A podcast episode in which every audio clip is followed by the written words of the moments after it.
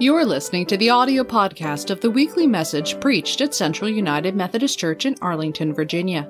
You're invited to worship with us in person on Saturdays at 4:30 p.m. or virtually through Zoom or Facebook on Sundays at 10:30 a.m. Visit us at www.cumcballston.org. There you can learn more about our congregation and how we worship God, serve others, and embrace all. Our scripture for this morning is Psalm 84. How lovely is your dwelling place, Lord of heavenly forces. My very being longs, even yearns for the Lord's courtyards. My heart and my body will rejoice out loud to the living God. Yes, the sparrow too has found a home there. The swallow has found herself a nest where she can lay her young beside your altars. Lord of heavenly forces, my King, my God. Those who live in your house are truly happy. They praise you constantly. Those who put their strength in you are truly happy pilgrimage is in their hearts. As they pass through the Baca Valley, they make it a spring of water. Yes, the early rain covers it with blessings. They go from strength to strength until they see the supreme God in Zion. Lord God of heavenly forces, hear my prayer. Listen closely, Jacob's God. Look at our shield, God. Pay close attention to the face of your anointed one. Better is a single day in your courtyards than a thousand days anywhere else. I would prefer to stand outside the entrance of my God's house than live comfortably in the tents of the wicked. The Lord is a sun and shield. God is favor and glory. The Lord gives, doesn't withhold, good things to those who walk with integrity. Lord of heavenly forces, those who trust in you are truly happy. The word of God for the people of God. Thanks, Thanks God.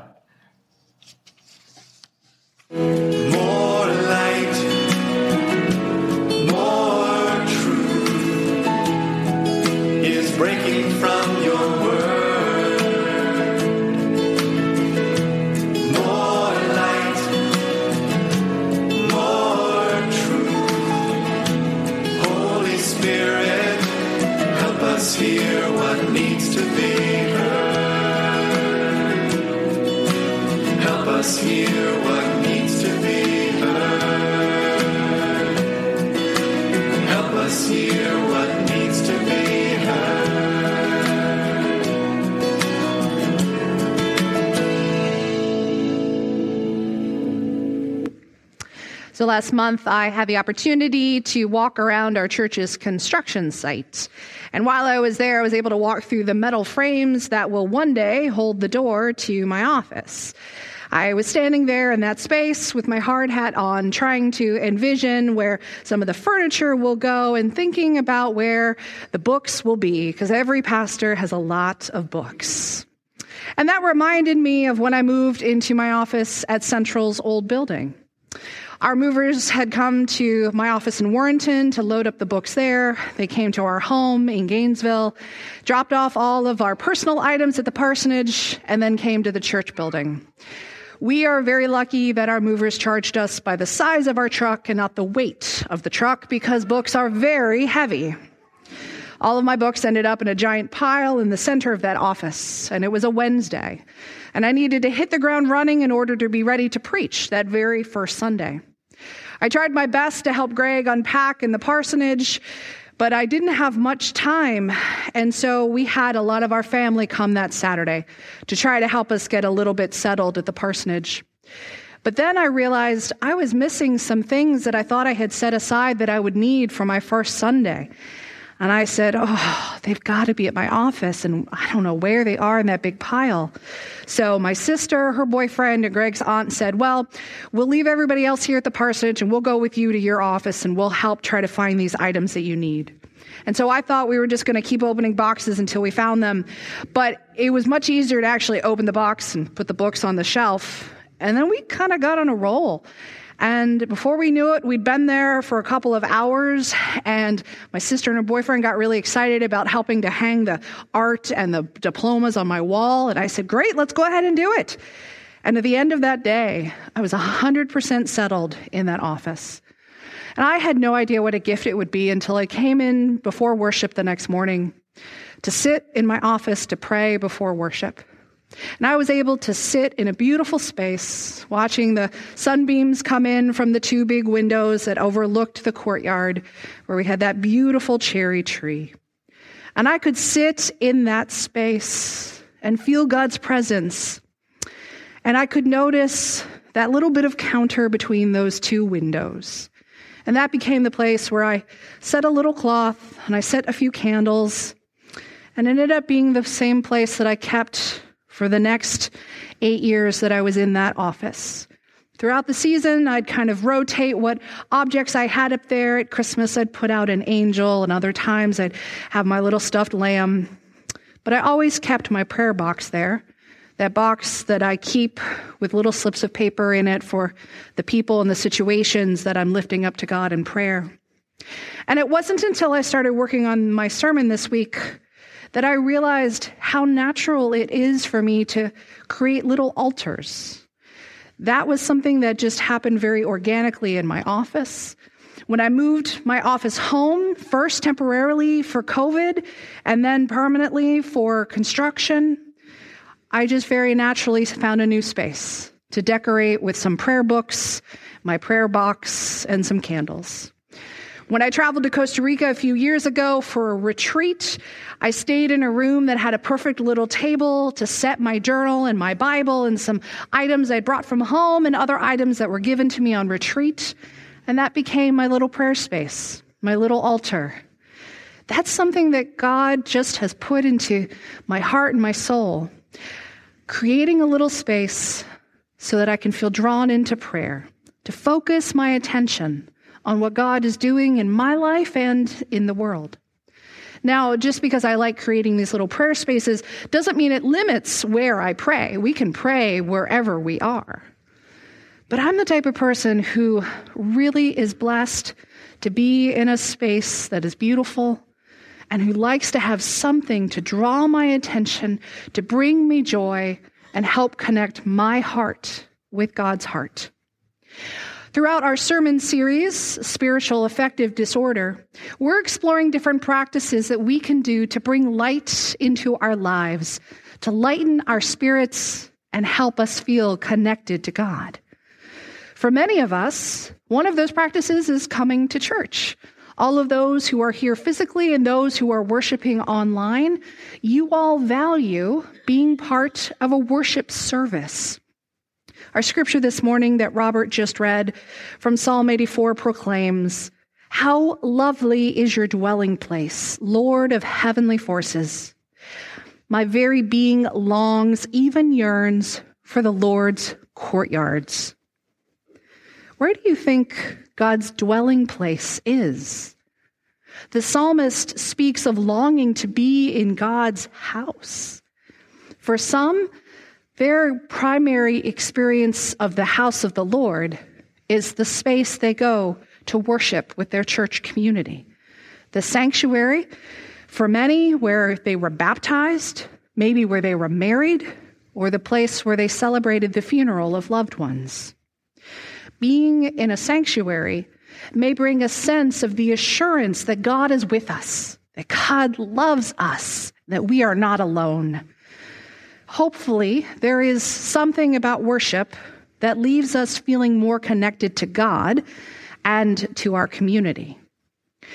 Indeed, being in a sacred space can transform and inspire us.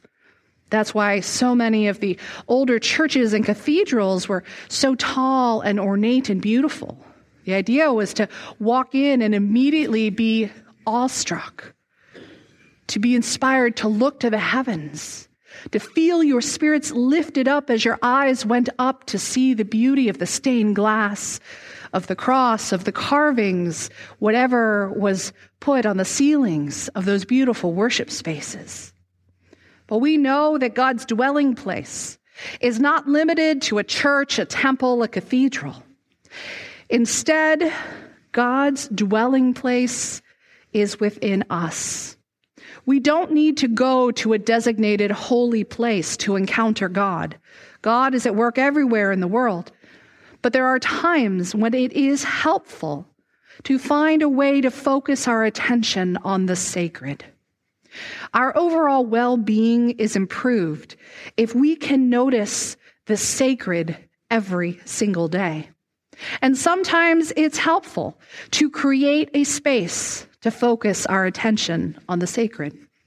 The COVID lockdown in 2020 forced us to stop meeting in person. We were not going into a church building to worship. Our online worship provided an opportunity to connect with God, but it wasn't the same.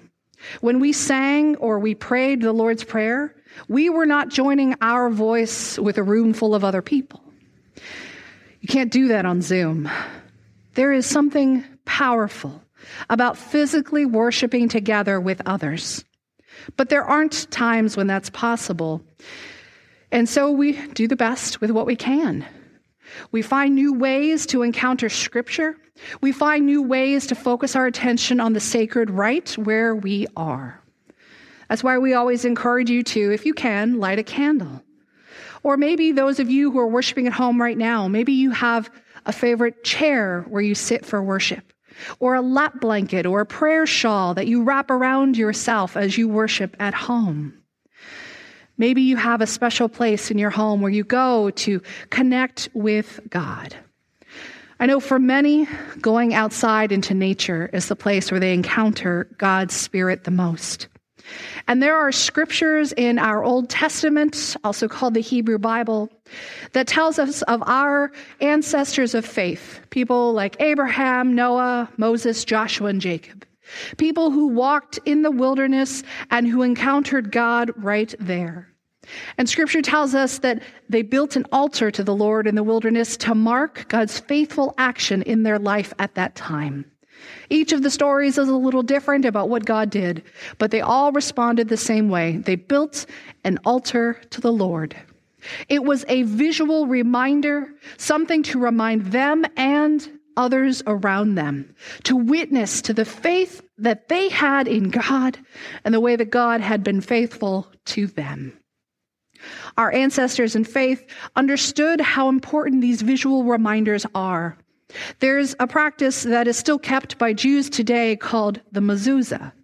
It's a little box that they'll hang on their doorframe that they can see and even touch every time they go in and out of their house. It helps them to remember their God who is faithful to them. For many Christians, they might wear a cross as that visual reminder.